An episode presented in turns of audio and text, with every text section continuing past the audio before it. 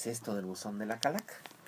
Hola, ¿qué tal Raúl? ¿Qué tal Roberto? Bueno, estoy muy contento de estar por aquí estar con, con nosotros. No, gracias a ustedes. Sí, ya, ya, ya, ya tenías falta, ¿eh?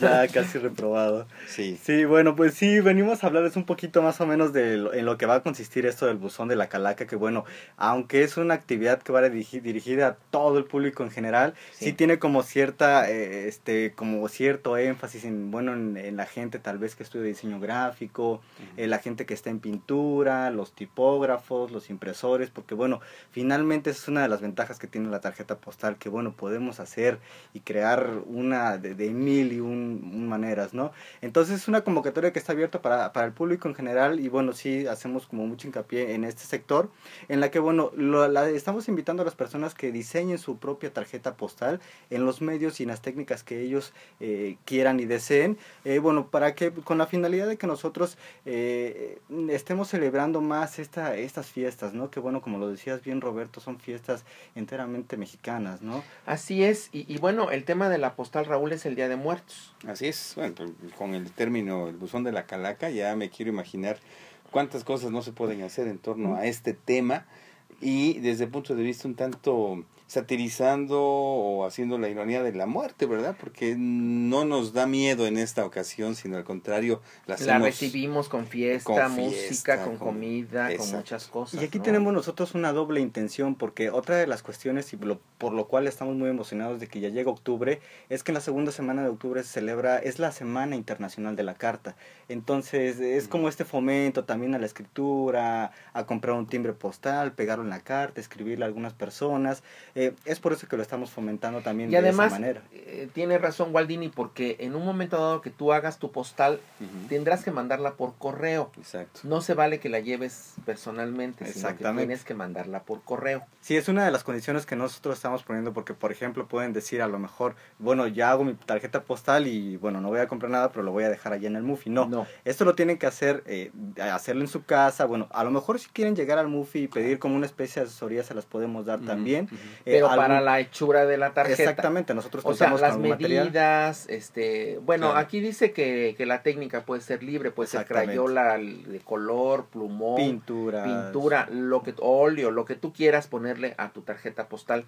Pero el chiste de esto es que se haga a través del correo. Sí, que le ponga su timbre. Que le ponga su timbre, que lo eches al buzón, aunque sea en el mismo buzón del Mufi, ya Claro. nada más. este, Claro, claro, claro. O el buzón que ¿No? tengamos más cercano en la casa. ¿Cuánto que- tiempo en promedio tardaría una carta, una tarjeta, un documento de esos que ahora pues que es muy poco quizá usado, ¿no? En términos generales, este, ¿cuánto tiempo tarda en que yo ponga esta carta en el buzón y llegue a su destinatario? Una semana aproximadamente. Es por eso que nosotros estamos poniendo como fecha, digamos, a partir desde hoy, desde que se lanza la convocatoria, ya pueden empezar a hacer la tarjeta Claro, postal. pero además Y- eh, hay que recordar una cosa, que, que de todas maneras en este tipo de concursos es válido el matasellos. Ujú. Porque much- cuando tú ven- cuando ellos sacan la, la- la- el sobre, digamos, del buzón, le ponen el matasellos, Sí. aunque lo manden después. Claro.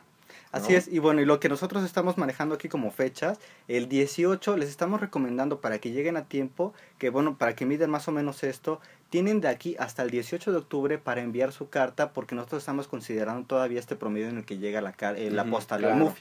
claro. Entonces les estamos dando hasta el 18 de octubre para que nosotros las recibamos, las analicemos y finalmente determinemos cuáles van a ser las mejores para exhibirlas en la bóveda filatélica del MUFI, que es también ese es el plus, ¿no? Es lo que Ese le sería queremos el dar. premio. Ese Exactamente. sería el premio. Ujú, de que eh. se exhiban y que todo el mundo las vea Claro. y que sepan que fueron tarjetas eh, postales que ganaron este concurso. Exactamente. No hay un premio aparte, no. Sí, las publicaciones, obviamente. Nada Se- más. sí, son las publicaciones que se van a hacer, pero nosotros estamos trabajando con el fuerte, que es como tal la Exacto. exhibición. En, en ¿Existen MUFI. categorías, este, Gualdini? No, es libre. Sin embargo, a la hora de nosotros de establecer como tal la premiación, eh, sí vamos a hacer como una especie de división, ¿no? Si vemos que son tarjetas muy especializadas de gente, como les comentaba, pintores, eh, ya sea caligrafistas o no sé, eh, bueno, ahí vamos a hacer tal vez una división.